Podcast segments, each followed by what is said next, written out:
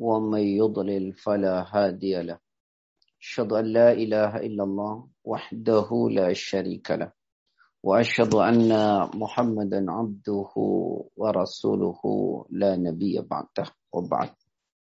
الحمد لله puji syukur pada Allah karena sungguh atas nikmat izin serta karunia-Nya pada malam ini waktu Indonesia kita bisa bersama-sama kembali mempelajari ilmu-ilmu syar'i dan mudah-mudahan apa yang kita pelajari bisa kita praktekkan dalam kehidupan sehari-hari kita.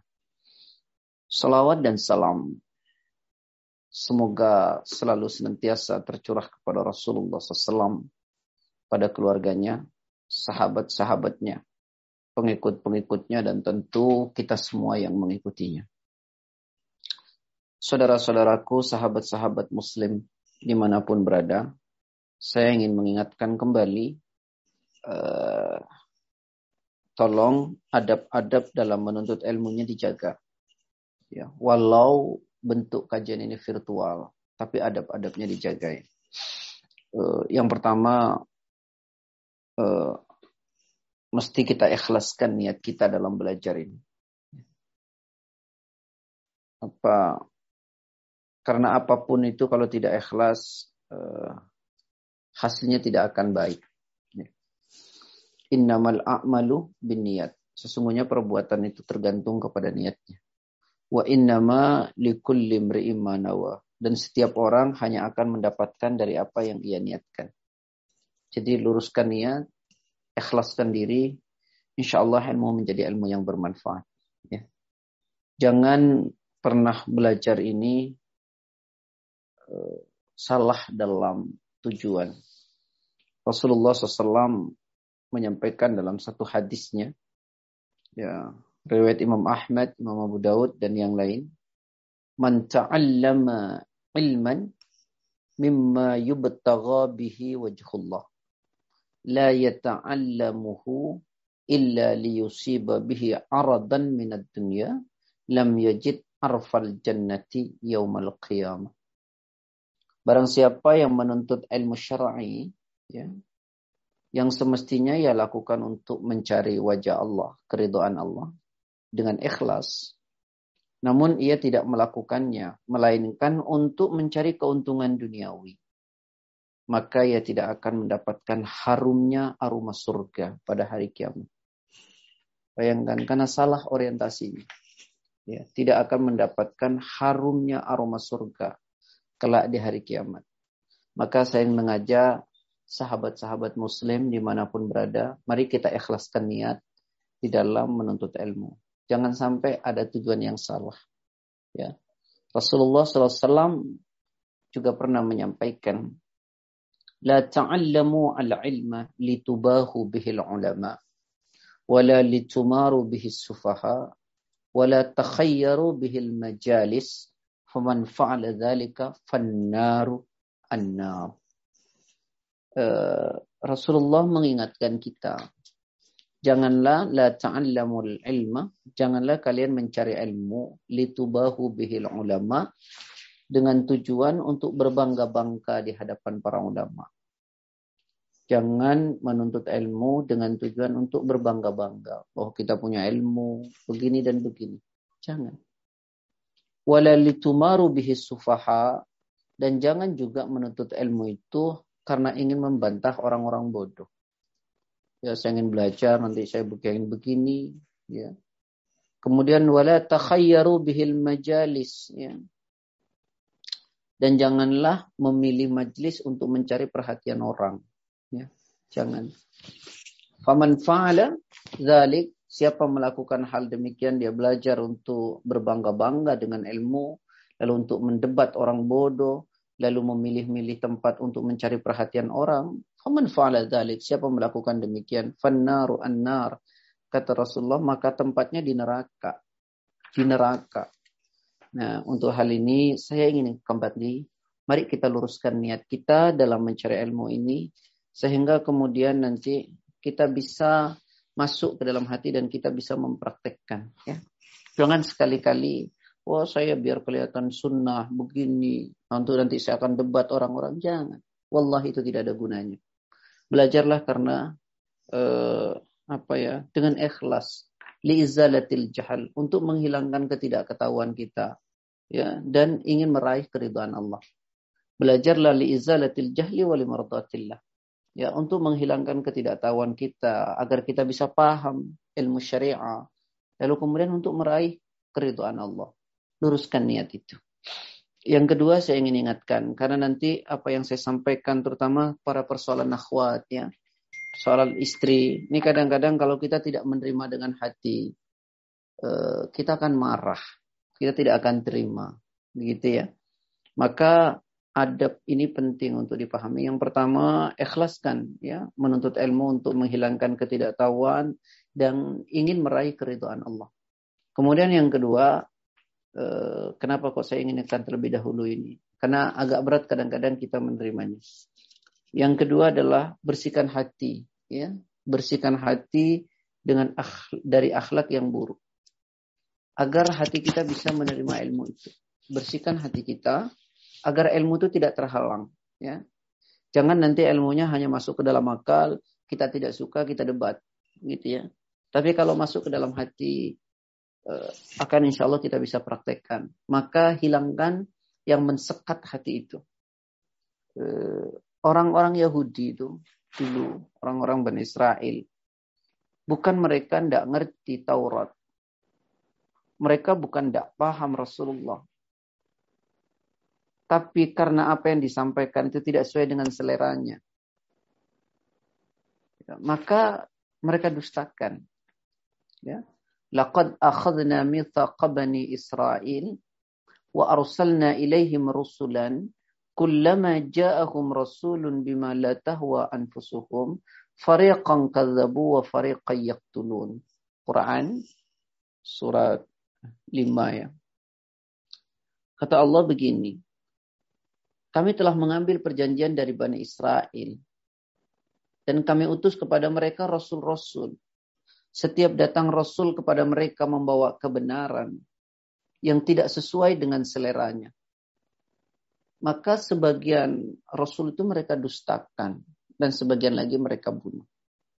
Maka untuk itu saya ingin mengajak ayo bersihkan hati dari akhlak yang buruk agar ilmu itu masuk ke dalam hati lalu nanti berubah menjadi sikap. Al ilmu ilman. Ilmu itu terbagi dua. Yang pertama adalah ilmun fil lisan. Ilmu yang berhenti di mulut. Ya. Fadaka hujjah. Ilmu seperti itu sekedar menjadi argumentasi, pandai bicara, pandai berdebat.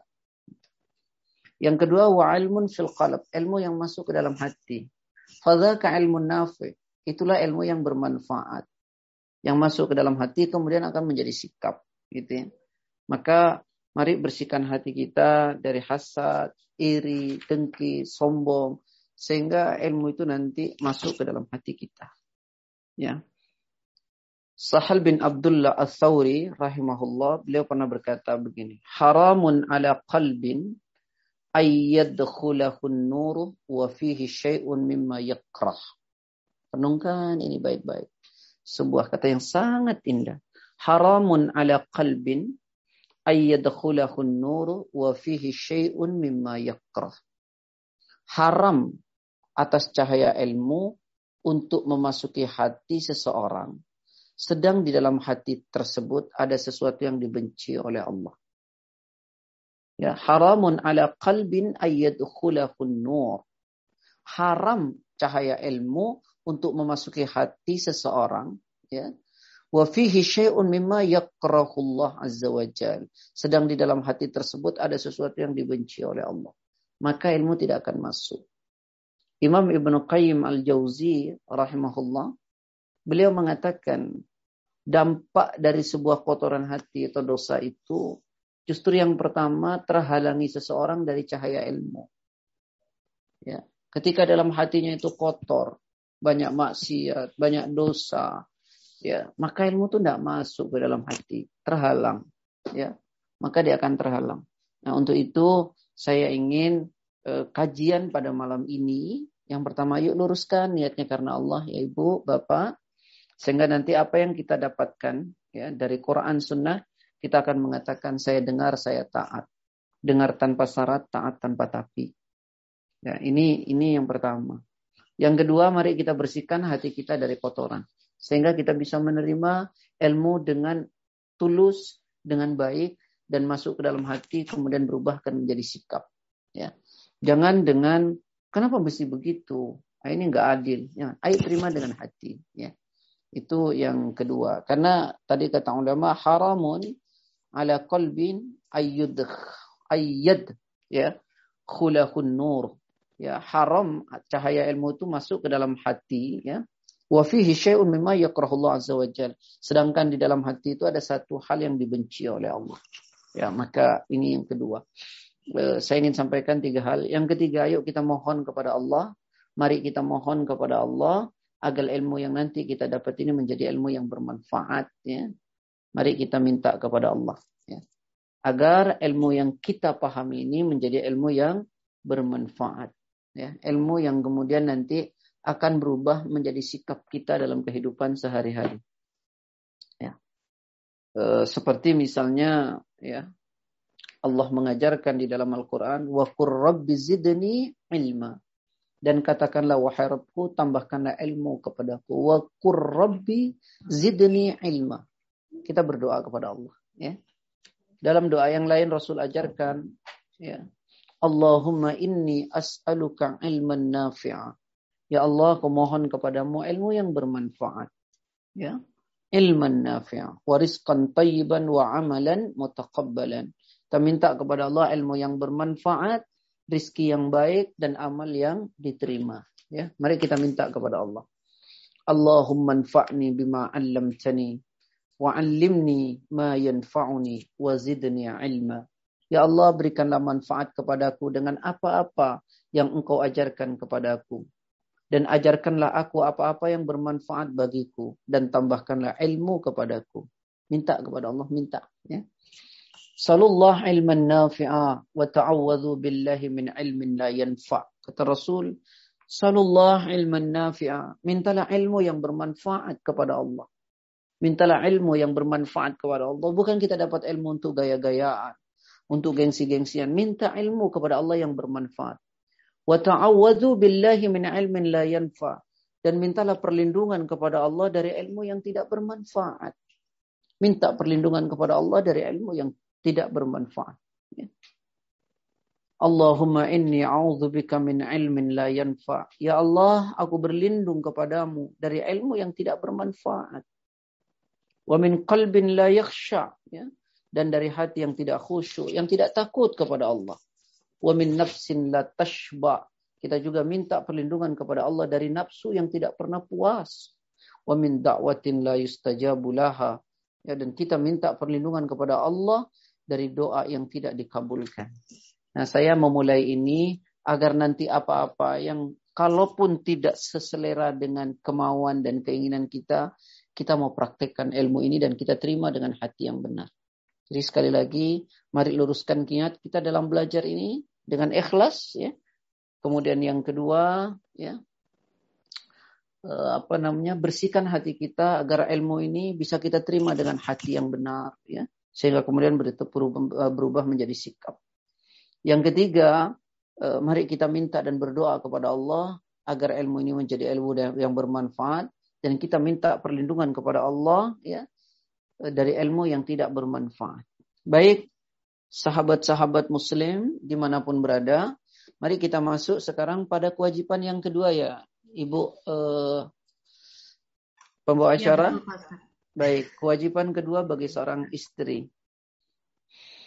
Ketika seorang istri ingin menjadi istri yang baik, ya, dirindukan oleh surga, yang diridho oleh Allah.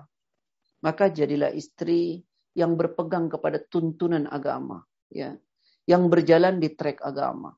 Sekalipun mungkin apa yang nanti kita pahami, apa yang nanti kita dengar, tidak selaras dengan keinginan kita. Kenapa mesti begini? Ya inilah tuntunan. Ya, maka kita harus bisa menerima dengan benar. Baik, eh, sahabat-sahabat, khususnya ibu-ibu yang semoga Allah senantiasa merahmati Yang kedua, jika ingin menjadi istri yang dirindukan oleh surga, ya, yang kedua adalah hendaklah istri memelihara diri, ya, memelihara harga diri suaminya.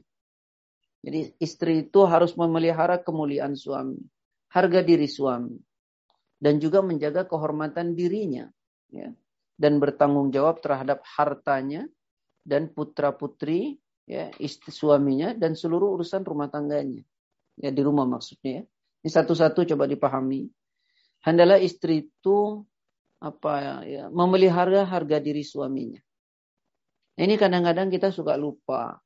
Saking akrabnya kita dengan teman kita. Kita bercerita tentang suami kita. Yang jelek-jelek kita ceritakan. Wahai para ibu, yang semoga Allah senantiasa merahmati. Demi Allah, jangan lakukan itu. Apalagi Anda ceritakan tentang keburukan suami Anda kepada laki-laki lain. Kepada teman perempuan Anda. Jagalah kehormatan suami Anda. Jagalah harga diri suami Anda. Ketika suami Anda memang ada keburukannya. Ada kejelekannya. Cukuplah Anda yang tahu. Karena suami Anda menyerahkan kepada Anda apa pun Anda tahu. Maka janganlah pernah bercerita tentang aib suami Anda kepada siapa pun. Kepada siapa pun. Ya, jaga harga diri suami. Bagaimana imam ibu ya yang mengayomi ibu. Lalu kemudian ibu hinakan di hadapan orang lain. Bu ceritakan tentang kejelekannya. Wallahi jangan. Jangan. Bahkan kepada orang lain saja. Jika Anda tidak bisa menyimpan ya kejelekan orang lain, Allah akan buka aib kita. Kita tidak bisa menyimpan aib saudara kita. Kita buka aib saudara kita. Maka Allah akan buka aib kita. Dunia dan akhir. Biarlah kita saja yang tahu. Kalau itu buruk, mintakan kepada Allah. Ya Allah, ya Rab. Suamiku sifatnya begini, tolong rubah ya Allah. Mintakan kepada Allah, bukan untuk diceritakan, apalagi ke media sosial ya jaga harga diri suami. Ya, sekali lagi saya ingin ingatkan karena kita punya teman akrab atau dengan teman curhat lalu cerita tentang kejelekan suami, jangan, jangan. Ya, jaga harga diri suami. Itu adalah ayah dari anak-anakmu. Di mana anak-anakmu harus menghormati ayahnya.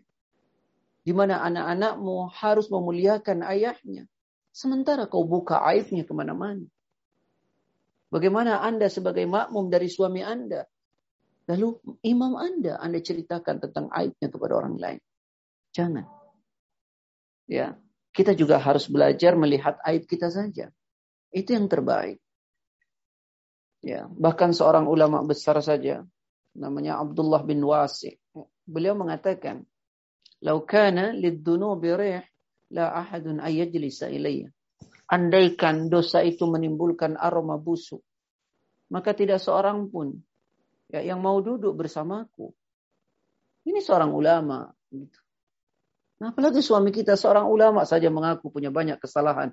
Apalagi ini seorang suami. Yang pasti ada kesalahan, ada kekeliruannya. Tapi tidak untuk kita ceritakan kepada orang lain. Jagalah kehormatan suamimu. Jagalah kemuliaan suamimu. Ya. Jangan ceritakan aibnya. Anda tahu aib suami Anda pasti karena Anda hidup berhari-hari, berbulan-bulan, bertahun-tahun dengan suami Anda. Simpanlah aib itu. Mintakan, adukan saja kepada Allah. Jangan ceritakan kepada siapa pun. Jaga kehormatan suami. Yang kedua, dari bagian dua ini, jaga kehormatan diri kalian, wahai para istri. Jaga kehormatan diri kalian pada wahai para istri. Ya. Jangan biarkan Anda menghinakan diri Anda. Jagalah kemuliaan Anda. Bukankah Allah mengingatkan? Fassalihat qanitatun hafizatun lil ghaibi bima hafizallah. Al-Quran An-Nisa 34. Kata Allah sebab itu wahai wanita yang salehah. Wanita yang salehah. Yang taat kepada Allah. Taat kepada Allah.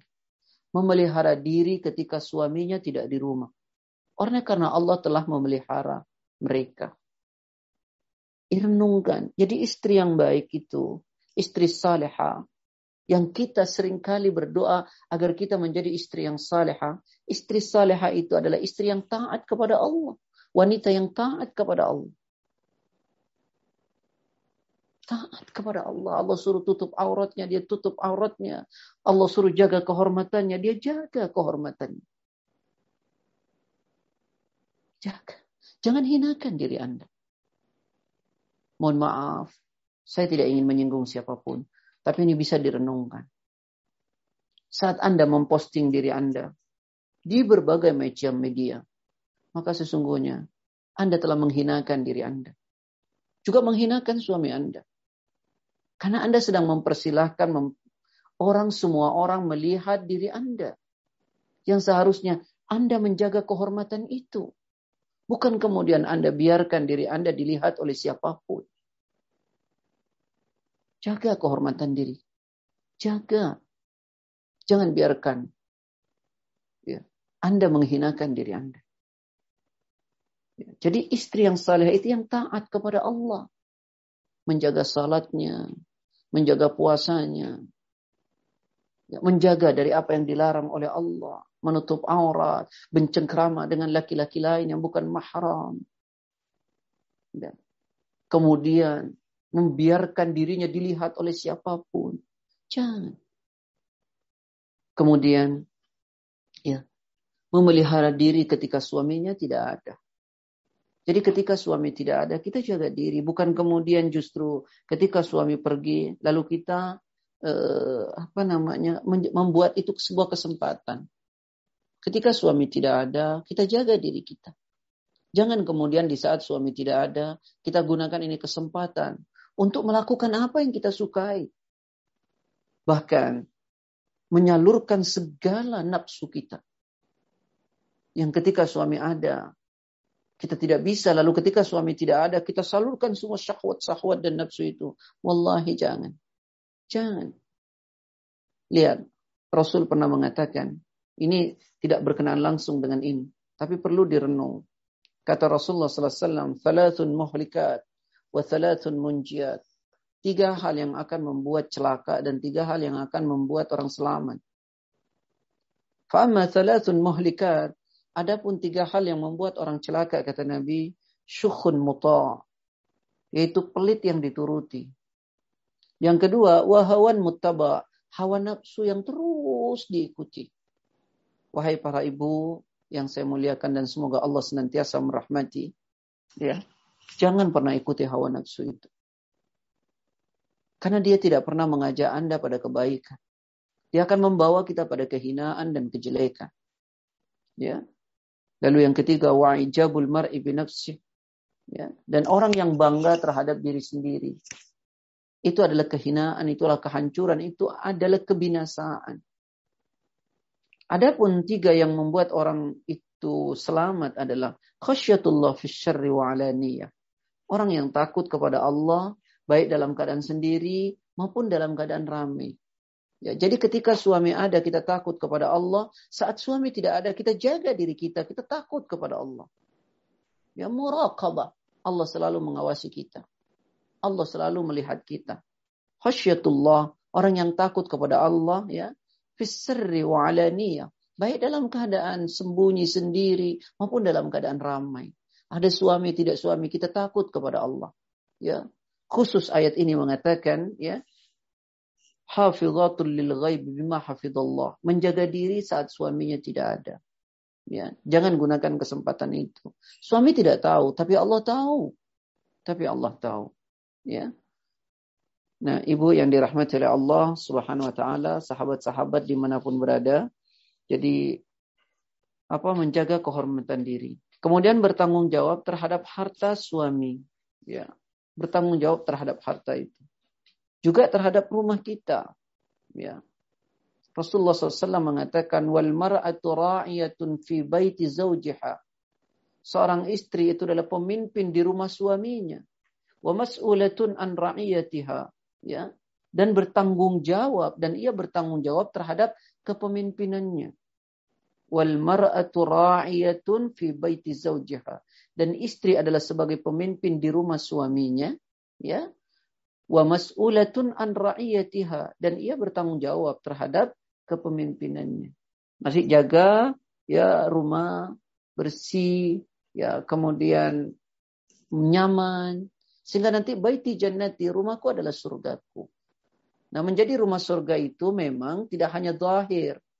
Ya, tidak hanya fisik, bersih atau tapi juga kemudian batin, akhlak di situ. Tapi setidaknya kalau rumah itu berantakan, tidak nyaman. Tidak mesti bagus sahabat-sahabat, tapi bersih, nyaman. Sehingga ketika kita ada di dalamnya merasa nikmat. Ya, merasa nikmat. Lalu bagaimana seorang istri akan bisa mengatur rumah dan bersih rumah kalau dia habis waktunya di luar sana. Kemudian habis waktunya untuk bertelepon, ber-WA, dan seterusnya. Dan waktunya habis untuk keluyuran. Ya, bagaimana? Nah, ikhwani wa ikhwati fillah, ini penting untuk kita pahami ya. Bahkan jika seorang istri memasak untuk suaminya dan untuk keluarganya, lalu dia berkeringat, dan keringat yang jatuh itu akan menjadi parit yang parit itu selebar langit dan bumi sebagai penghalang dia masuk neraka. Maka sibukkanlah ya dengan kebaikan-kebaikan. Sibukkan dengan kebaikan-kebaikan. Dunia diikuti, kesenangan diikuti, nggak pernah selesai. Ya, maka tadi akan hancur ketika apa? Wahawan muttaba. Hawa nafsunya diikuti terus. Ya, akan hancur, celaka. Nah, sahabat-sahabat di mana pun berada yang senantiasa Allah muliakan. Juga anak-anak dari suami. ya Kita bertanggung jawab. Kita didik mereka. Ibu itu sekolahan pertama. Al-umum madrasatul ula. Didik anak-anak. Beri contoh anak-anak. Ya. Beri contoh anak-anak. Kadang-kadang, afwan ya ibu-ibu, saya tidak ingin menyinggung siapa pun. Kadang-kadang kita antar anak sekolah, ya Ketika jemput, karena kita main ke mana-mana, anaknya yang menunggu kita. Padahal ketika izin sama suami ingin mengantar anak, menjemput anak. Tapi setelah antar anak ke mana-mana tidak tahu. Lalu kemudian ketika anak pulang, bahkan anak yang menunggu di sekolah. Nah mulailah rubah sikap-sikap seperti ini ya. Kesenangan di dunia diikuti tidak pernah ada habisnya. Tidak pernah ada habisnya. Dan ingat, dunia ini tidak lama. Dunia ini sementara. Ada akhirat nanti yang akan membuat kita bahagia abadi. Ya. Rasulullah Taala berfirman, kata Allah, Inna yawman uh, apa uh, Allah Taala berfirman pada Quran surat 22 ayat ke-47, "Wa yasta'jilunaka bil 'adzab wa la yukhlifallahu wa'dah." Ya. Kata Allah, satu hari nanti ya mereka minta percepatan azab dan Allah tidak pernah mengingkari janjinya. Inna yawman 'inda rabbika ka'alfi sanatin mimma ta'udun. Sesungguhnya satu hari nanti di akhirat itu sama dengan seribu tahun dalam perhitungan kalian. Mau kita tukar kebahagiaan akhirat itu dengan kesenangan dunia. Yang hanya sehari di akhirat itu, sehari di akhirat sama dengan seribu tahun dalam perhitungan kita di dunia. Masih kita mau ikuti hawa nafsu. Kita mau ikuti hanya bersenang-senang saja di dunia. Lalu lupa kita akan akhirat. Wahai ibu yang salehah, wahai para ummahat, wahai para istri, ada kebahagiaan akhirat abadi. Jangan tukar hanya dengan kesenangan dunia yang sesaat ini. Satu hari nanti di akhirat di sisi Allah sama dengan seribu tahun dalam perhitungan kita di dunia. Dan di dunia ini tidak lama. Sampai Allah mengatakan bahkan di dunia tidak lebih dari setengah hari. Quran surat 23 ayat 112 sampai 115. Qala kam labistum fil ardi adada sinin qalu labithna yawman aw ba'da yawm fas'alil 'adin qala in labistum illa qalila law annakum kuntum ta'lamun apa kata Allah Allah Ta'ala berfirman, berapa lamakah kalian tinggal di dunia ini? Sampai kalian habiskan waktu kalian untuk dunia untuk kemaksiatan, untuk kesenangan saja. Berapa lamakah kalian tinggal di dunia ini? Kalau mereka menjawab, labisna yauman au ba'da yaum. Kami tinggal di dunia ini sehari atau setengah hari. Qala fas'alil adin. Kata Allah, tanyakan kepada mereka yang berhitung. Allah jelaskan, Qala illa bistum illa qalila. Kalian hidup di dunia ini hanya sedikit sebentar. Lau annakum kuntum ta'lamun. Seandainya kalian ngerti. Jangan tukar kesenangan abadi di akhirat hanya dengan kesenangan dunia yang nisbi yang sementara ini. Masihkah kita mau menuruti hal itu? Wahai para umahat, surga menantimu jika engkau taat kepada Allah. Ikhwani wa ikhwati fillah yang dirahmati oleh Allah, saya sudah sampaikan bagian yang kedua. Ya, jadi seorang istri jika dia ingin menjadi istri yang salehah, dirindukan surga, ya, hendaklah istri jaga kehormatan suami. Jaga kehormatan suami. Lalu juga jaga kehormatan diri kita sendiri, wahai para istri, diri Anda jaga kehormatan. Ya. Kemudian bertanggung jawab terhadap harta dan putra putri serta rumah suami. Baik. Kemudian yang ketiga, bagaimana kewajiban seorang istri, ya. Bagaimana kita ingin menjadi istri yang dirindukan oleh surga. Yang ketiga adalah ya, tolong perhatikan baik-baik wahai para ibu yang semoga Allah senantiasa merahmati ibu dan semoga Allah senantiasa memberikan balasan terbaik atas kesolehan ibu. Ya. Di antara hak suami yang harus dilaksanakan oleh istri ialah satu, ya, yang ketiga ini hendaklah seorang istri berhias. Ya. Untuk apa? Agar nampak cantik di hadapan suaminya. Tolong catat ya berhias agar nampak cantik di hadapan suaminya. Dan berusaha memperlihatkan akhlak yang baik kepada suami. Ya. Tentu tidak menampakkan dengan paras wajah yang mengecewakan suami. Saya ulangi ya, saya ulangi tolong direnungkan baik-baik. Hendaklah istri ya berhias ya untuk apa? Agar lebih cantik di hadapan suaminya. Ya, dan selalu senyum dengan akhlak mulia di hadapan suami. Ya. Dan jangan menampakkan paras wajah yang mengecewakan suami. Nah, ini tiga hal ini sekaligus. Ya, kalau saya bilang cantik itu adalah lahir, lalu akhlak itu adalah batin. Maka seorang muslim, seorang istri yang salehah itu bagaimana di hadapan suami ya nampak cantik secara zahir lalu kemudian akhlak baik nampak cantik secara batin. Nah, ini seorang muslim. Ibu, mungkin banyak wanita-wanita di era modern ini ikut kajian. Seperti yang sekarang kita sedang lakukan ini, kajian, ke sana sini kajian, kajian, kajian. Tapi saat di rumah, dia tidak memperlihatkan seperti istri soleha di hadapan suaminya. Tidak ada adab, tidak ada akhlak di hadapan suaminya. Percayalah, ya. Al ilmu bila adab, ya, kal hatab kan nari bila hatabi.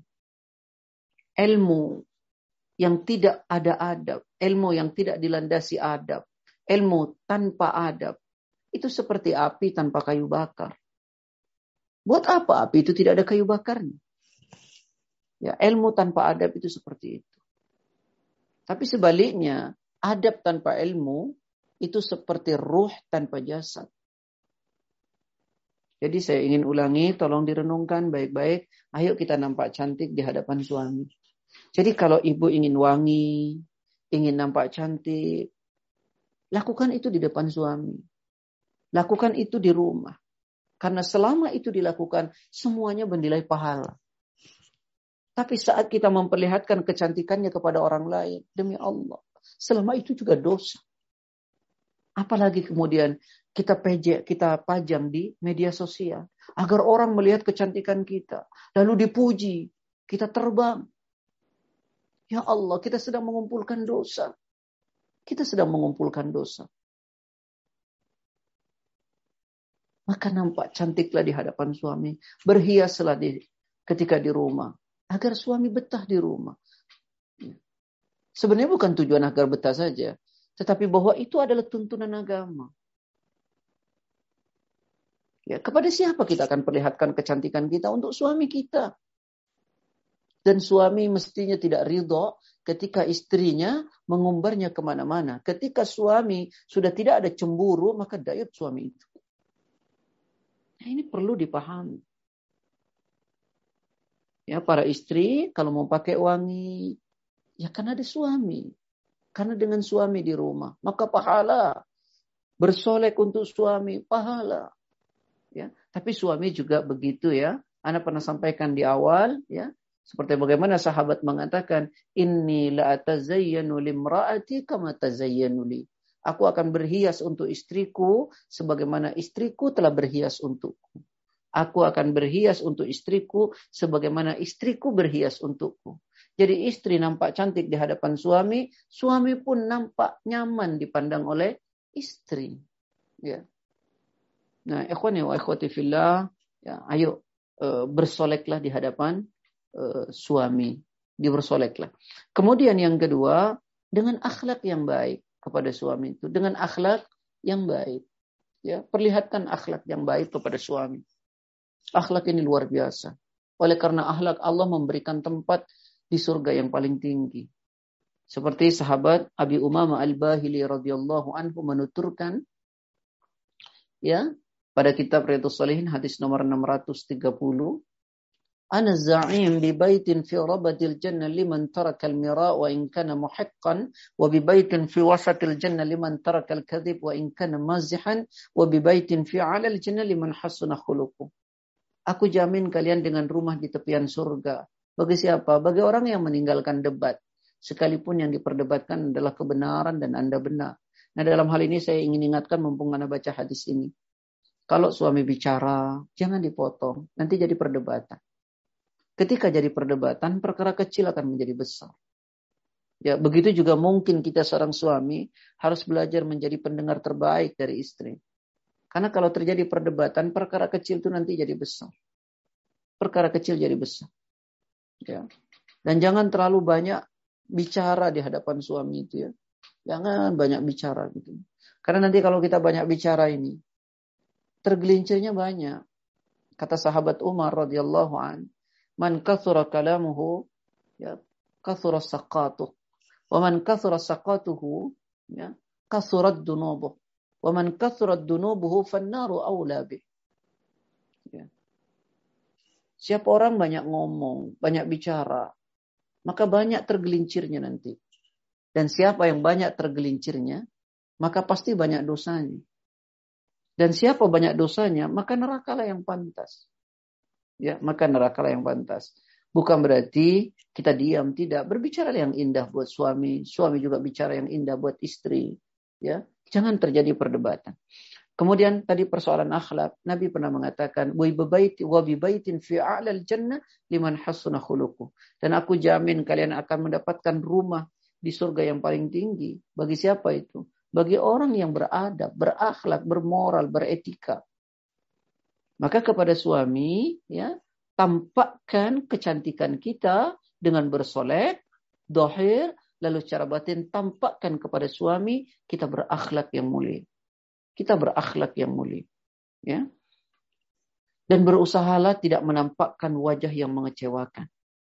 Kenapa? Rasulullah Sallallahu Alaihi Wasallam bersabda hadis riwayat Imam Tabrani ya dari Abdullah ibni Salam kala khairun nisa kata Nabi sebaik-baik istri sebaik-baik wanita ini kan yang diinginkan oleh kita semua ya ingin menjadi istri terbaik, ingin jadi wanita terbaik, maka temanya uh, ini pengurus membuatnya sangat indah ya, wanita istri yang dirindukan surga.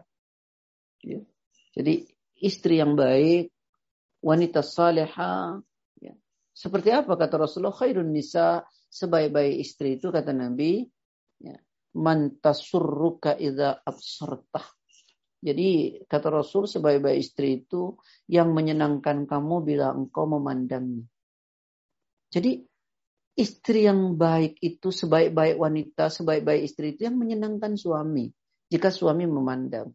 Berarti kan dohir dan batin. Dohirnya nampak dia bersih, wangi gitu ya. Kemudian batinnya akhlaknya bagus. Akhlaknya bagus. Ya di depan suami. Nah, ini memang agak berat. Makanya kenapa tadi saya awali dengan adab menuntut ilmu tadi. Ya. Kadang-kadang kita merasa suami yang kayak mana dulu Pak Ustadz. Kenapa kita mesti berkata seperti itu? Ya. Kalau suami kita tidak baik, kita saja yang baik. Kalau suami tidak memenuhi kewajibannya, kita saja yang memenuhi kewajiban sebagai seorang istri. Bukankah dimintai tanggung jawab oleh Allah masing-masing nanti di akhirat? Kalau suami kita tidak menunjukkan dia sebagai suami yang baik, kita saja tunjukkan sebagai istri yang terbaik menurut syariah. Kalau kita tidak bisa berharap baik dari suami, kita saja menuntut, membentuk kebaikan itu. Lalu apa bedanya ketika ketidakbaikan itu kita balas dengan ketidakbaikan? Lalu apa yang membedakan kita ketika dia kemudian tidak baik, lalu kita kemudian balas ketika tidak baikan? Lihat, bukankah istrinya Firaun itu dari empat wanita ahli surga bersuamikan Firaun? Tapi termasuk empat wanita ahli surga. Fatimah, Khadijah, kemudian uh, Maryam, kemudian Asia. Bukankah suaminya Fir'aun? Nah, saya ingin ulangi Ibu, Bapak, Ikhwan, wa ikhwati fillah, sahabat-sahabat muslim, ya. Jadi istri terbaik itu adalah istri yang menyenangkan jika dipandang oleh suami. Istri yang menyenangkan jika suami memandangnya. Maka tunjukkanlah ya, bahwa kita adalah istri yang terbaik, istri yang menyenangkan suami. Ya, tentu akhlak kita, ya zahir kita, ini malah menyakiti suami, malah membuat suami sakit, malah membuat suaminya bersedih. Ayo kita renungkan. Bukankah kita ingin bercita-cita menjadi istri salehah? Kemudian ya yang kedua, wa tuti'uka idza amartah. Wa tuti'uka idza amartah. Sebaik-baik istri itu yang mentaatimu jika engkau memerintahkan dia. Ya, tentu perintah kemarin kembali ke bagian pertama, perintah yang tidak mengajak maksiat kepada Allah. La ta'ata li makhlukin bi maksiatil khaliq. Janganlah taat kepada manusia dalam rangka bermaksiat kepada Allah. Nah, jadi wa tuti'uka idza amarta. Yang mentaatimu jika engkau memerintahkan dia. Ya sudah, disuruh nggak ke mana-mana ya di rumah. Nikmat kok ya. Enak. Karena suami yang baik, insya Allah tidak akan memerintahkan sesuatu yang tidak baik. Ya, kata suami, jaga diri, jagalah diri kita. Jangan ke mana-mana ya jangan ke mana-mana. Ya, kalaupun mau cerita sama suami, saya punya keperluan ini, keperluan ini. Bolehkah suamiku saat kita berjalan tidak ikhtilat, tidak tabarruj, mentaati suami, maka pahala semuanya. Ya, tapi saat kita tidak mentaati suami, ya, maka dosa yang sudah kita lakukan. Kata suami, jangan lihat dek, kamu kemudian berteleponan dengan laki-laki yang bukan mahram, itu khalwat dek, taati, taati. Taati. Karena ketika tidak mentaati suami, nanti ada saja ketergelinciran. Ya, secara kita sadar atau tidak sadar, nanti ada ketergelinciran. Diawali dari ketidaktaatan. Nah, kemudian yang ketiga kata Rasulullah SAW tahfadhu ghaibatika fi nafsiha wa malik ya apa kata Rasulullah menjaga dirinya ya dan harta bendanya ya, di waktu engkau tidak berada bersamanya ya. jadi tolong renungkan ya menjaga dirinya ya wa tahfadhu ghaibatik ya fi nafsiha wa malik ya serta menjaga dirinya dan harta bendamu benda suami di waktu engkau tidak berada bersamanya. Begitulah istri yang terbaik itu. Yaitu istri yang menyenangkan jika dipandang oleh suami. Istri yang mentaati suami. Istri yang menjaga harga dirinya dan menjaga harta suaminya saat suaminya tidak ada. Tidak bersamanya. Jaga kehormatannya. Insya Allah. Coba bayangkan ketika wanita-wanita ngajak jalan ke mana-mana. Maghrib masih di jalan, maghrib masih di restoran. Coba renungkan wahai ummahat, wahai para ibu, Wahai para istri, renungkan baik-baik. Saat kau sibuk jalan dengan laki-laki, renungkan. Renungkan. Renungkan. Nah inilah eh, wanita-wanita uh, yang ingin dirindukan oleh surga. Ya dalam kitab Al-Wajiz itu saya pernah membaca. Sungguh aneh istri-istri di zaman sekarang. Kitab itu ditulis oleh Syekh Abdul Adim bin Badawi Al-Khalafi. Sungguh aneh wanita-wanita di zaman sekarang ini. Istri-istri maksudnya. Dia nampak seperti kijang di luaran sana, tapi seperti kera di rumahnya. Apa maksudnya? Dia ketika keluar bersolek diri, tetapi ketika di rumah, dia tidak nampak. Ya, dia seperti kera. Ya, dia tidak memperdulikan wajahnya, tidak memperdulikan tubuhnya, tidak memperdulikan pakaiannya. Padahal di hadapan seseorang yang dia harusnya mendapatkan yang terbaik di hadapan kita, yaitu suami. Tapi dia berwangi-wangi tubuhnya di luaran sana, lalu kemudian menjaga pakaiannya yang terbaik di luaran sana, menjaga akhlaknya di luaran sana. Tapi ketika di rumah, dia kehilangan semua itu. Dia seperti kijang di luaran sana, tapi seperti kera di rumahnya. Nah, ikhwani wa ikhwati fillah. Ya, suami itu senang melihat istrinya lembut, ya. Suami itu senang melihat istrinya yang tidak marah-marah, gitu ya. Suami itu senang ketika melihat istrinya itu rapi di rumahnya. Suami senang ketika melihat istrinya dengan akhlak yang mulia, akhlak yang mulia. Ya. Kelembutan ini penting sahabat-sahabat. Karena Rasul mengatakan, tidaklah kelembutan itu melekat pada seseorang, kecuali itu akan menjadi perhiasan yang indah. Dan ketika, tidaklah ketika kelembutan itu lepas dari seseorang, maka itu akan memperburuk dirinya. Ya. Lihat, pernah satu saat Rasulullah memuji seseorang. Ya, hadis ini dari Ibnu Abbas. Siapa yang dipuji? Al-Ashaj ibn Abdul Qaish Rasulullah mengatakan, Inna fika khaslataini yuhibbuhum Allah. Sesungguhnya pada dirimu itu terdapat dua sifat yang karena itu engkau dicintai oleh Allah. Apa itu? Al-hilmu wal anatu.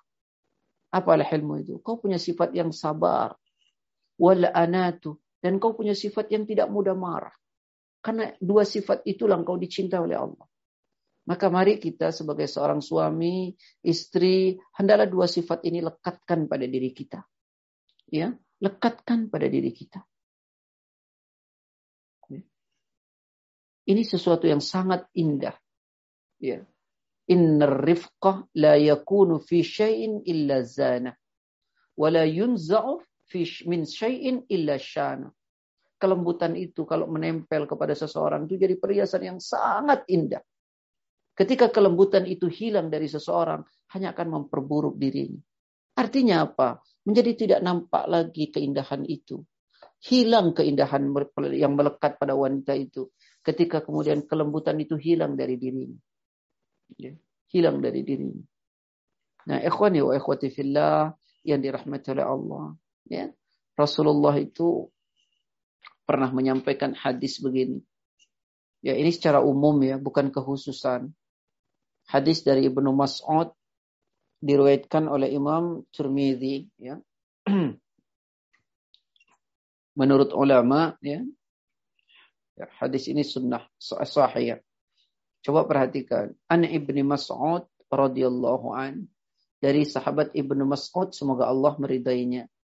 Qala Rasulullah sallallahu Rasulullah sallallahu alaihi wasallam bersabda, "Ala ukhbirukum biman yahrumu 'alan nar au biman tahrumu 'alaihi nar.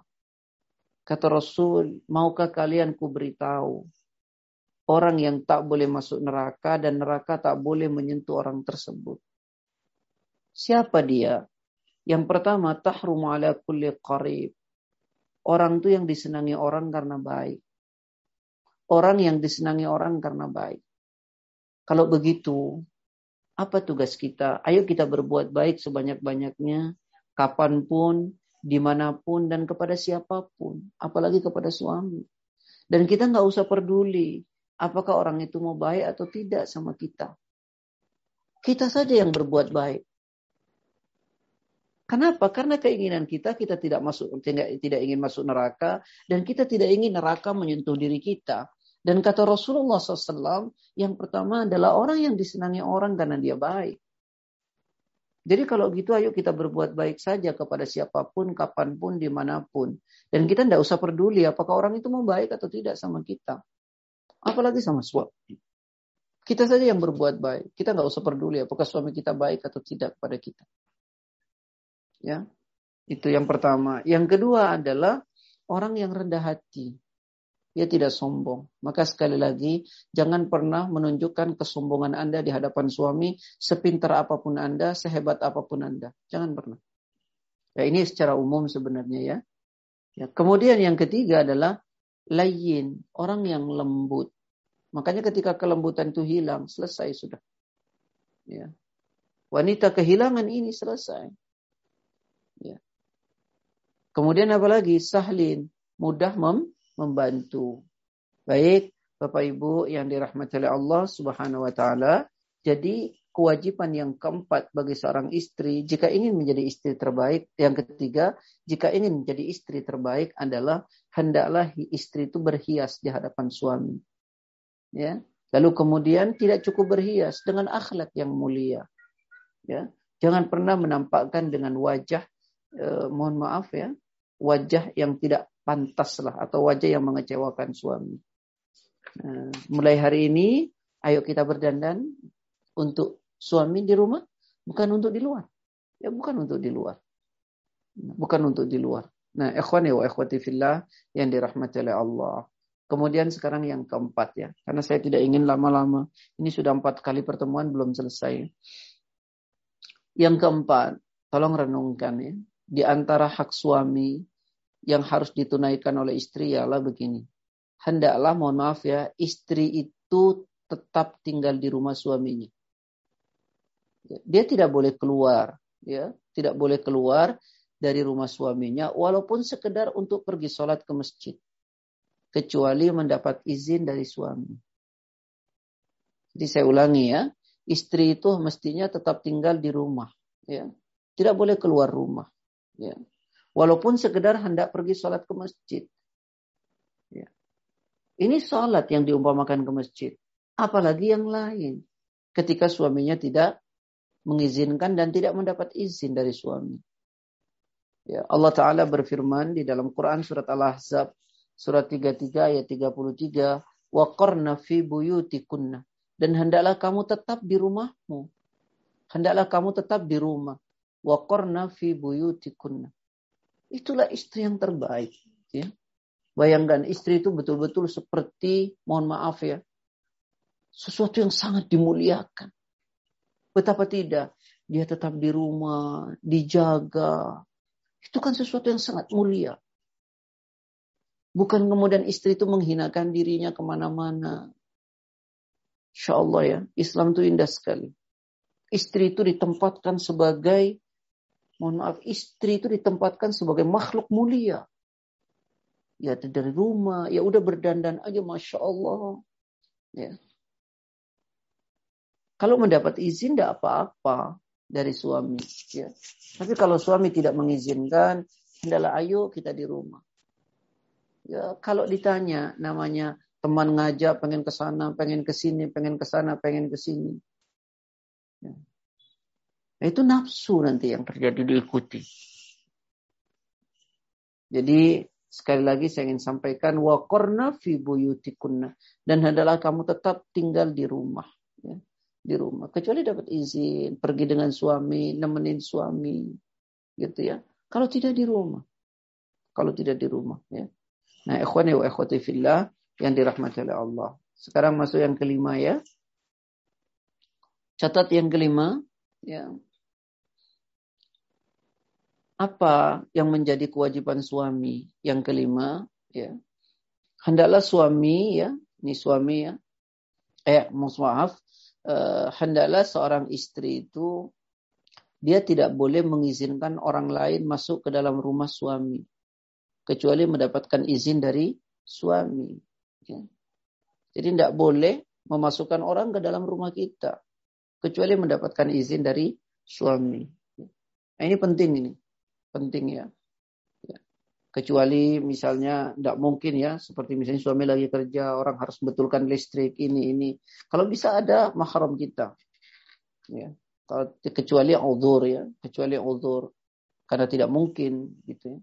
Maka jangan pernah memasukkan seseorang kepada ke rumah kita. Ya, Coba renungkan sahabat Rasulullah SAW pernah mengatakan begini. Ini Rasul. Fahakkukum alaihinna. Alla yuti'na farshakum man takarhuna. Ya. Wala ya'dhanna fi buyutikum liman takrahun. Aduh, coba renungkan nih. Ya. Hai kalian yang harus dilaksanakan hak kalian ya Fahakkukum hak kalian suami yang harus dilaksanakan oleh istri kalian adalah mereka tidak boleh mempersilahkan laki-laki lain yang tidak kalian sukai menginjak tempat tidur kalian. Dan tidak boleh pula mengizinkan laki-laki lain masuk ke dalam rumah kalian. Orang yang tidak disukai oleh suami kalian. Jangan. Ya. Ini syariat ini. Ya ini syariat. Masya Allah. Apalagi dengan sengaja mengundang laki-laki ke rumahnya. Na'udzubillah. Na'udzubillah. Ini hadis sahih. Ya, jadi hendaklah seorang suami itu tidak mempersilahkan, tidak mengizinkan seorang suami eh, laki-laki lain masuk ke rumah ya tanpa seizin suami ya tanpa seizin suami nah ini penting ya Nah, walaupun dia misalnya dari kerabat, kalau dia tidak disukai oleh suami, jangan. Walaupun dia kerabat, kalau dia tidak disukai oleh suami, jangan. Ya. Nah, ikhwan wa ikhwati fillah yang dirahmati oleh Allah. Ini penting ya. Jangan hidup ini seolah-olah kita tidak punya aturan. Gitu ya. Hidup ini bebas, tidak punya aturan. Islam itu sangat preventif. Islam itu sangat preventif. Sangat preventif ya menjaga betul. Ya, jangan sampai terjadi fitnah. Ya, mungkin tidak melakukan apa-apa, tidak ada apa-apa, tapi Islam itu sangat preventif. Ya. Menjaga betul Islam. Ya, menjaga betul. Saya ulangi, fahakkukum alaihinna, ya, hak kalian yang harus ditunaikan oleh suami, alla yuti'na farsyakum mentakarhuna, ya. Apa? Mereka tidak boleh mempersilahkan laki-laki yang kalian tidak sukai menginjak tempat tidur kalian. Wala fi buyutikinna li fi buyutikum liman takrahun dan tidak mengizinkan ya, dan tidak mengizinkan masuk ke dalam rumah kalian orang yang tidak kalian sukai. Ya. Nah, ini jangan dianggap sepele, ini syariat. Ya, makanya tadi kenapa saya awali ya ketika Allah sudah memutuskan hukum dan rasulnya ya sudah kita dengar, kita taat.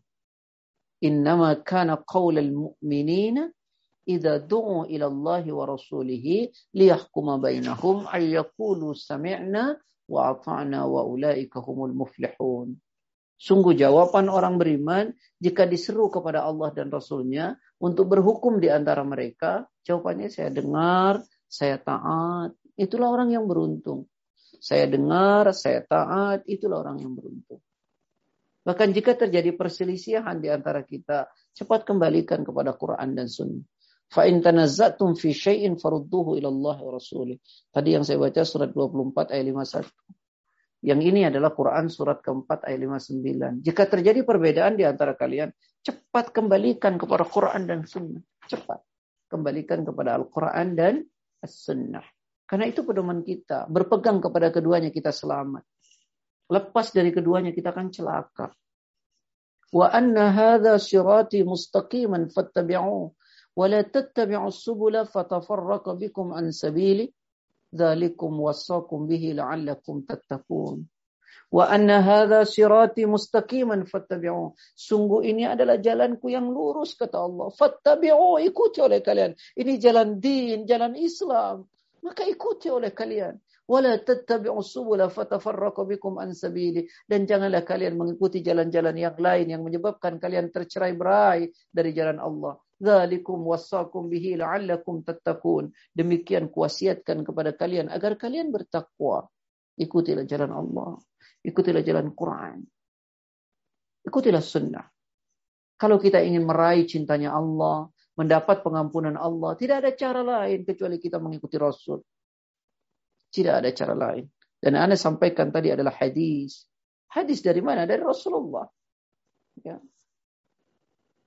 Kul in kuntum tuhibbunallaha fattabi'uni yuhibbukumullah wa yaghfir lakum dunubakum wallahu ghafurur rahim. Al-Imran 31. Apa kata Allah? Katakanlah, jika kalian mencintai Allah, kul in kuntum tuhibbunallah, jika kalian mencintai Allah, fattabi'uni, ikuti aku, ikuti Rasul. Ikuti sunnah jika kita mencintai Allah. Yuhibbukumullah, niscaya kalian akan dicintai oleh Allah dan dimaafkan dosa-dosa kalian. Allah Maha Pengampun lagi Maha Penyayang. Jadi Quran surat 331. Jadi kalau kita ya mencintai Allah, ikuti Rasul, ikuti Rasul, ikuti sunnah. Berat kadang-kadang iya, berat, iya. Karena dia harus bertentangan dengan keinginan nafsu kita. Berat, ya. Berat. Baik, kemudian masuk yang keenam, ya. Apalagi yang keenam yang menjadi kewajiban seorang istri kepada suaminya, tolong renungkan ya. Hendaklah seorang istri menjaga harta suami dan tidak boleh menginfakkan sebagiannya kecuali apabila mendapatkan izin dari suami. Ya. Jadi saya ulangi ya, tidak boleh ya, seorang suami, seorang istri ya hendaklah istri itu menjaga harta suami, tidak boleh menginfakkan sebagiannya kecuali apabila mendapatkan izin darinya. Kecuali begini, ya sudah nih uang untukmu, untuk apa saja. Nah itu tidak masalah. Ya. Tapi selama suami menyerahkan ini pegang, lalu kemudian kita infakkan semau kita, tidak boleh. Harus izin kepada suami. Rasulullah yang menyampaikan ini hadis ya, hadisnya diriwayatkan oleh Imam Ibnu Majah. Imam Tirmizi juga ya. Wala tunfik imra'atun syai'an min baiti zawjiha illa bi idzni zawjiha. Kila wala tu'am qala dzalika afdalu amwalina. Jadi kata Rasulullah wala tunfik ya imra'atun syai'an min baiti zaujiha illa biidni zaujiha. Janganlah seorang istri menginfakkan sesuatu pun dari rumah suaminya. Kecuali atas izin suaminya. Ya, kecuali atas izin suaminya. Nggak boleh. Nggak boleh. Ya. Nggak boleh. Kila ditanya, wala ta'am. Ya Rasulullah, Makanan juga nggak boleh ya Rasulullah. Tidak pula makanan ya Rasulullah. Rasul mengatakan, Qala dalika afdalu amwalina. Apa kata jawab Nabi? Itu adalah harta benda kita yang paling utama. Jadi jangan. Jangan ya. Ini kita kasih ke teman, kasih-kasih ini, kita kasih ini. Apalagi yang kita kasih, apalagi yang laki-laki. Jangan, ya. Tapi yakinlah, suami yang baik tidak akan membiarkan istrinya menjadi pelit. Tidak akan. Ya. Dia akan diizinkan ketika kita minta izin. Ya, untuk diberikan kepada hal yang bermanfaat, bukan yang tidak bermanfaat. Coba, sudah berapa banyak dosa yang kita lakukan kepada suami dalam hal ini coba. Renungkan baik-baik. Dari semua tadi yang saya sampaikan, berapa banyak dosa yang kita langgar. Berapa banyak itu kekeliruan yang sudah kita lakukan. Ya, wala tunfik imra'atun ya syai'an min baiti zaujiha illa baiti zaujiha. Janganlah seorang istri menginfakkan sesuatu apa pun dari rumah suaminya kecuali mendapat izin dari suaminya. Kila ditanya wala ta'am. Tidak juga makanan ya Rasulullah. Qala dzalika afdalu amwalina. Itu adalah harta benda kita yang paling utama. Ya. Jadi bilanglah sama suami ya adik saya begini, boleh nggak dikasih? Boleh, insya Allah. Suami, nggak mungkin suami pelit. Maka suami juga harus belajar. Kata Rasulullah, khaslatani la tajtami'ani fi mu'minin al-bukhl wa su'ul Ya, dua sifat yang tidak boleh ada pada orang mukmin. Yang pertama adalah al-bukhl pelit. Insya Allah kalau suaminya saleh, suaminya ngerti agama, nggak mungkin pelit. Dia tidak akan pernah membiarkan orang lain dalam kesulitan selama kita ada gitu ya. Karena dia juga tahu bagaimana kata Rasulullah SAW yang tadi Anda sampaikan, ya. Salah satu bentuk, oh ya, salah satu bentuk kecelakaan kepada seseorang dari tiga hal adalah syukhun muta, pelit yang dituruti. Ya, pelit yang dituruti. Dan orang bertakwa yang benar itu nggak mungkin pelit. Karena kata Rasulullah SAW, firman Allah dalam Al-Quran, Orang bertakwa itu alladzina yunfiquna fis sarra'i wad dharra, yaitu mereka yang menginfakkan hartanya baik ke dalam keadaan lapang maupun dalam keadaan sempit. Dia terus menginfakkan hartanya begitu. Dia tidak mungkin bakhil. Ya, maka bilanglah kepada sua, suami. Nah, bagaimana Ustadz kalau itu harta istri? Ya, bagaimana kalau itu harta istri? Ya, Rasulullah pernah mengingatkan. Walaupun itu hartamu, Ya, kata Nabi, "Laisa lil mar'ati an tantahika syai'an min maliha." Hanya kembali kepada istri, illa bi'ni zaujiha. Jadi kata Nabi, tidak boleh seorang istri memanfaatkan sedikit pun dari harta bendanya sendiri, ya, min maliha, ya, kecuali bila mendapat izin dari suaminya. Karena jangan sampai menimbulkan kecurigaan, ya. Jangan sampai. Ini diriwayatkan Ya kata Syalbani sahih. Ya. Kata Syalbani sahih. Nah tolong ini direnungkan baik-baik. ya. Jangan karena ini kan punya saya. Mau saya kasih ke mana pun. Jangan. Jangan. Beritahu suami. Ya beritahu suami. Ya Allah. Rab. Coba renungkan berapa banyak kekeliruan ini yang sudah kita lakukan. Ya baik. Bapak Ibu yang dirahmati Allah. Uh, Ibu host gimana? Ya, Pak Ustadz. Masya Allah, uh, sangat mencerahkan malam ini ya Pak Ustadz. Uh, kayaknya jadi banyak banget nih dosa-dosa saya nih Pak Ustadz. um, Jazakallah khairan. Uh, apakah masih ada waktu untuk tanya jawab ya Pak Ustadz ya? Oh enggak, silakan. Jadi masih tersisa nanti insya Allah pada bulan depan ya insya Allah. Ya, insya Allah. Oke, sebentar saya share screen dulu ya Pak Ustadz untuk pertanyaannya. Monggo.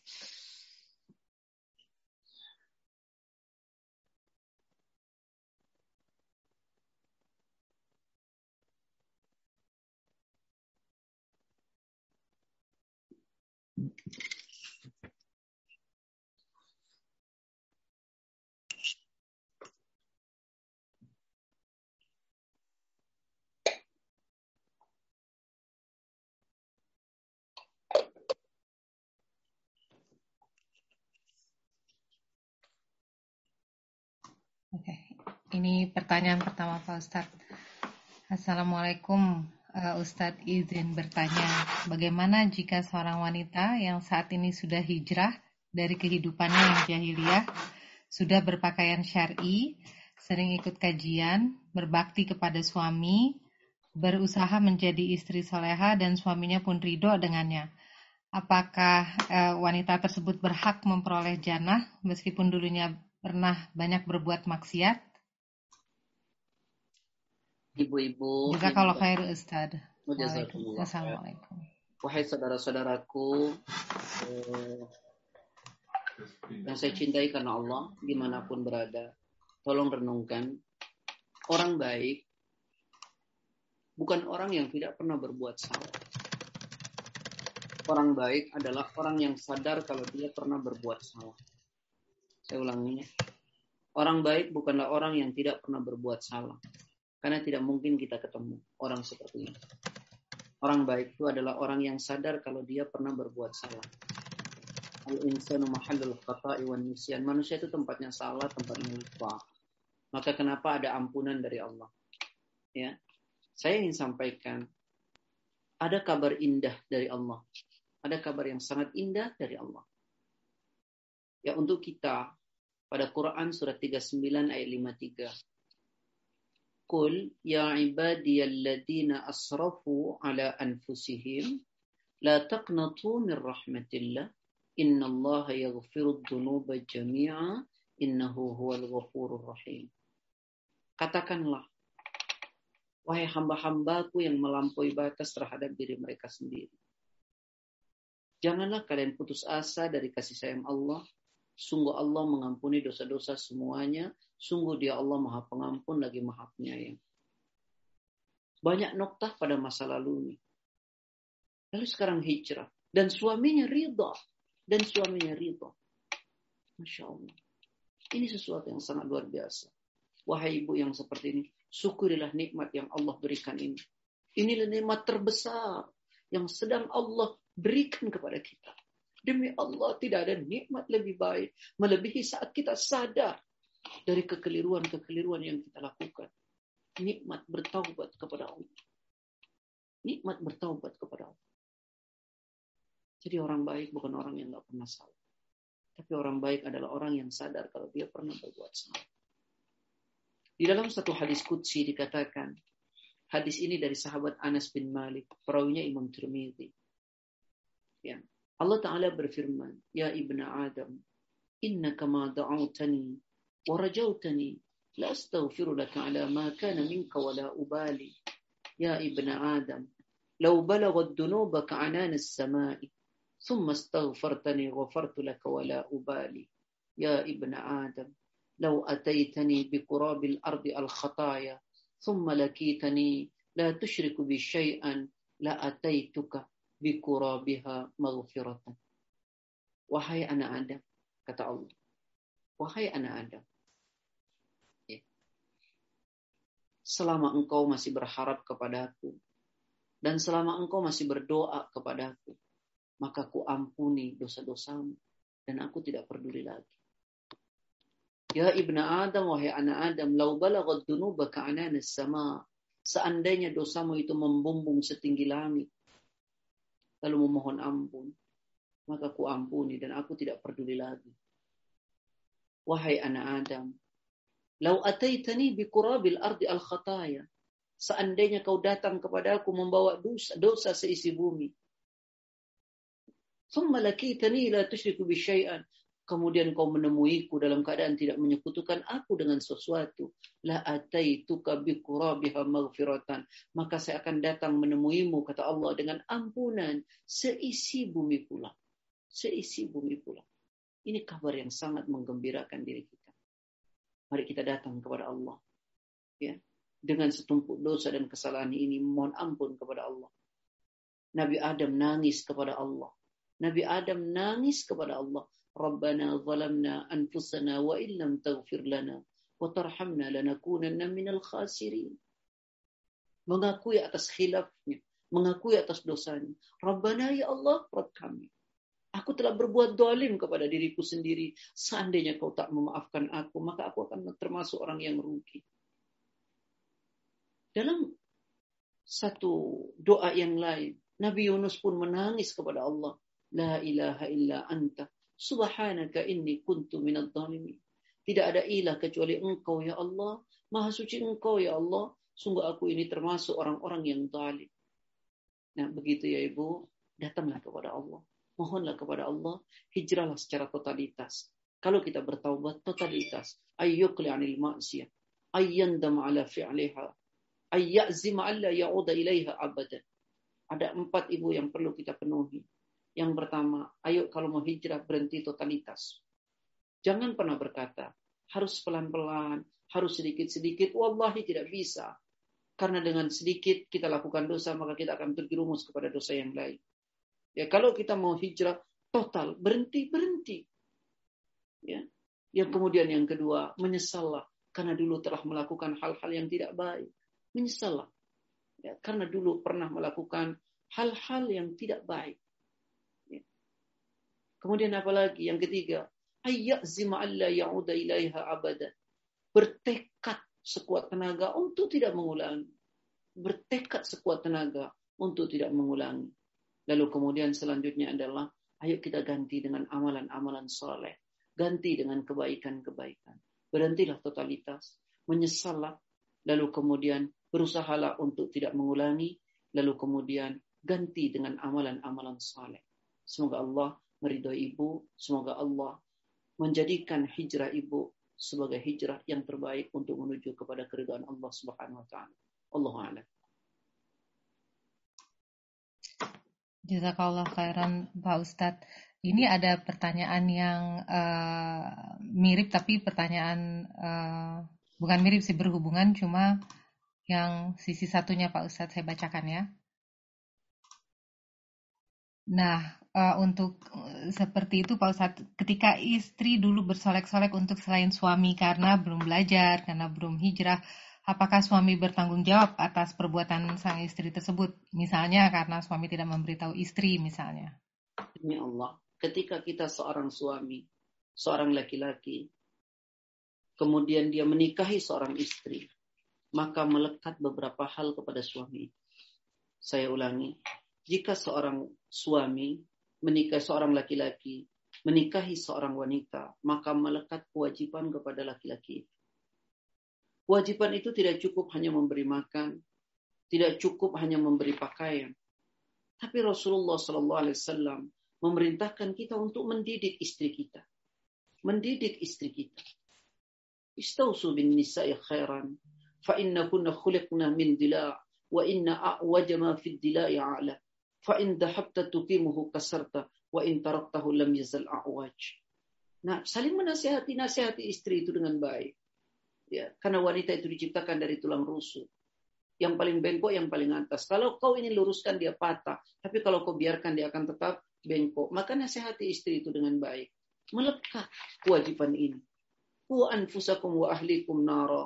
Jaga dirimu dan keluargamu dari api neraka. Siapa yang disuruh? Kita oleh Allah. Wahai para suami, kitab surat At-Tahrim ayat ke-6. Jaga dirimu dan jaga keluargamu, istrimu, anakmu dari api neraka. Yang bahan bakarnya itu adalah manusia dan batu. Quran, surat At-Tahrim ayat 6. Kita suruh istri kita, keluarga kita sholat. Wa'mur ahlaka bis wastabir alaiha. Perintahkan keluargamu sholat dan sabarlah atasnya. Quran surat Toha ayat 132 melekat kewajiban ini kepada suami. Ketika suami tidak melakukan itu, maka suami tidak memenuhi kewajibannya. Ketika suami tidak memenuhi kewajibannya, maka dosalah baginya.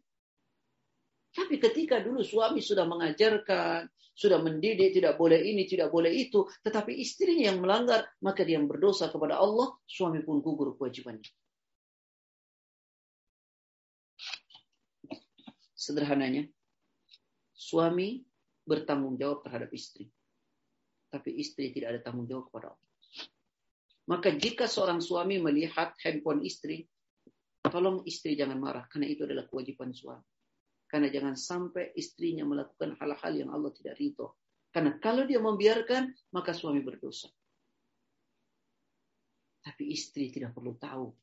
Tidak usah mencari-cari kesalahan suami. Tidak usah. Jangan ambil tugasnya malaikat oleh kalian.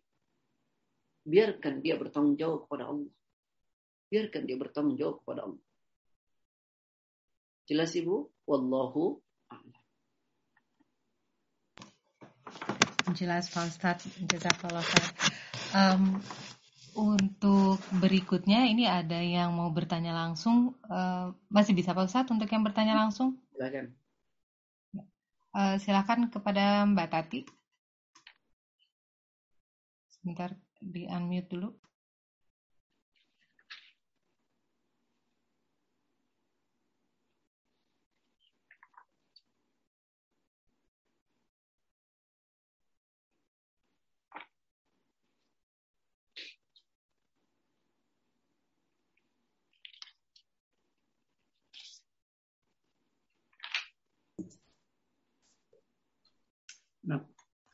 Ya, silakan Mbak Tati. Oh, oke. Okay. Bismillah. Assalamualaikum Ustaz. Waalaikumsalam. Uh, zaman zaman sekarang ini, generasi saya ini, banyak sekali wanita-wanita yang kaya raya dan suami tidak punya apa-apa. Bagaimana hukumnya sebagai wanita yang rumahnya punya istrinya, apa harta bendanya punya istrinya, lalu masa sesudah kawin harus minta izin pada suami begitu itu? Kan itu harta istri. Bagaimana hukum mengenai ini Ustaz? Jazakumullah khair. Jazakallah khair. Ibu yang dimuliakan oleh Allah Subhanahu wa taala, semoga Allah memuliakan ibu. Suami menikahi seorang wanita. Wanita itu kaya. Tidak apa-apa. Dalam Islam diajarkan tunkahul mar'ali arba'in. Wanita itu dinikahi karena empat hal. Ya, salah satunya adalah itu. Ya. Tapi pada suami, ini saya bicarakan dulu sisi suami. Pada suami tidak pernah gugur kewajiban dia mencari untuk menafkahi istrinya. Tidak pernah gugur. Ya, karena kewajiban itu melekat kepada suami, bukan kepada istri. Nah sekarang suaminya kayak istrinya kaya raya, ya. Lalu suaminya kemudian tidak punya apa-apa, tidak punya rumah. Bukankah itu suami? Tetapkah itu menjadi imam? Maka ketika seorang istri sudah membulatkan tekad untuk menikahi seorang laki-laki ini, maka laki-laki itu dijadikan imam di rumahnya. Dia dijadikan imam di rumahnya. Maka ketika dijadikan imam, maka melekat ya, kepada dirinya sebagai seorang imam. Dan istri menjadi seorang makmum. Nah, Nabi mengatakan, ya, laisa lil mar'ati an tantahika syai'an min maliha illa bi'ni zawjiha. Tidak berhak seorang istri memanfaatkan sedikit pun dari harta bendanya kecuali bila mendapatkan izin dari suaminya. Wallahu alam. Ini yang bisa saya jawab. Jazakumullah khair. Wa jazakum. Jazakillah khair. Baik, Bunda. Uh, ya Pak Ustadz, uh, masih boleh berapa pertanyaan lagi ini Pak Ustadz? Satu lagi ya, nanti simpan lagi untuk uh, bulan yang akan datang. Oh begitu. Baik, kalau begitu uh, saya tanya yang ini Pak Ustadz ya. Bentar saya share screen. Izin bertanya Pak Ustadz, kalau saya tinggal berjauhan dengan suami karena saya menunggu anak yang sekolah dan suami bekerja di luar negeri sehingga saya sebagai istri tidak bisa meladeni sehari-harinya. Apakah saya berdosa Pak Ustadz? Yang ideal yang ideal suami istri tinggal satu rumah. Bagaimana kemudian membangun uh, yang disebut mawaddah warahmah itu akan sulit. Ya, itu satu. Tapi jika ya sebisa mungkin tidak boleh lebih dari empat bulan kan berpisah itu. Nah kemudian jika atas kesepakatan karena uzur hal ini hal itu maka tidak ada masalah. Ya istri yang penting menjaga dirinya. Ya istri menjaga dirinya. Ya menjaga hartanya, menjaga suaminya, menjaga kehormatan dirinya, menjaga anak-anaknya. Itu tidak ada masalah. Selama itu dalam kesepakatan dan suami memang mengatakan ya udah anak-anak sekolah di sini. Karena mungkin di sana nggak mungkin membawa ibu, maka itu tidak masalah.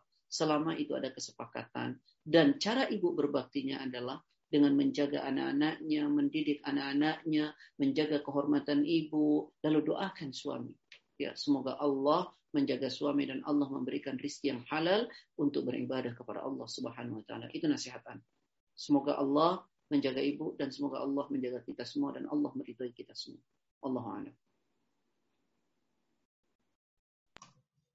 Baik Pak Ustadz, uh, Masya Allah Jazakallah khairan uh, Pak Ustadz atas waktu dan ilmunya uh, sangat mencerahkan. Insya Allah kita ketemu bulan depan ya Pak Ustadz ya di hari Sabtu ketiga di bulan uh, November Insya Allah. Insya Allah. Iya. Untuk mungkin uh, kesimpulan dari semua kajian bab keluarga ini. Oh, baik Pak Ustadz. Uh, untuk uh, selanjutnya silahkan uh, ditutup saja Pak Ustadz. Anda tidak berkeberatan. Sahabat-sahabat, saudara-saudara muslimku di mana pun berada, ini yang dapat saya sampaikan. Benar itu pasti dari Allah. Salah itu pasti dari setan atau dari saya. Kepada Allah saya mohon ampun. Kepada sahabat-sahabat muslim, saya mohon maaf yang sebesar-besarnya apabila ada khilaf dan kata yang tidak nyaman. Semoga Allah meridhoi kita semua.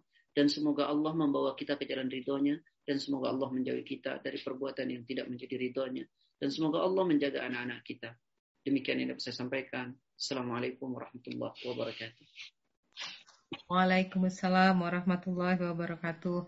Jazakallah khair atas waktu dan ilmunya Pak Ustadz. Alhamdulillah, Alhamdulillahirrabbilalamin. Semoga kajian kali ini bermanfaat bagi kita semua untuk para eh, teman-teman eh, dan jemaah sekalian yang tadi sudah mengajukan pertanyaan tapi belum bisa kita tanyakan. Insya Allah akan kami tanyakan di lain waktu. Untuk menyimak kembali kajian kali ini dan kajian-kajian sebelumnya silahkan kunjungi YouTube kami di channel Paduka uh, underscore UK. Mohon maaf jika ada kekurangan dan kesalahan. Barakallahu fikum wabillahi taufiq wal hidayah. Wassalamualaikum warahmatullahi wabarakatuh.